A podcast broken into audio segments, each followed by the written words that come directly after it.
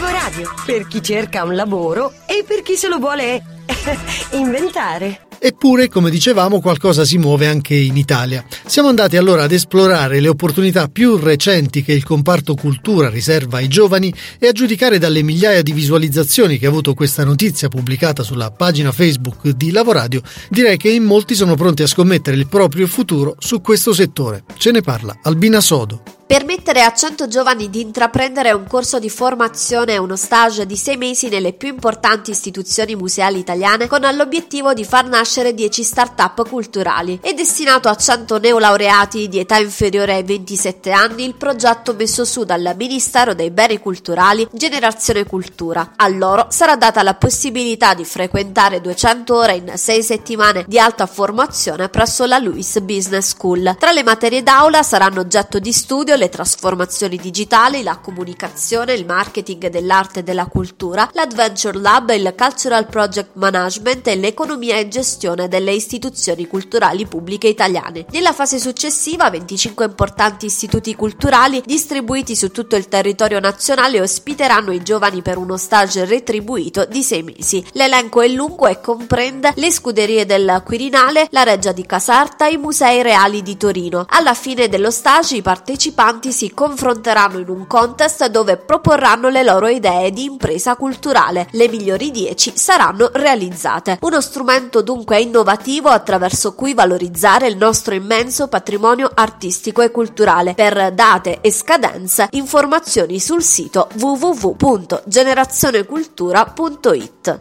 Scrivici a lavoradio@gmail.com. Lasciati contagiare. Lavoradio. Energia positiva.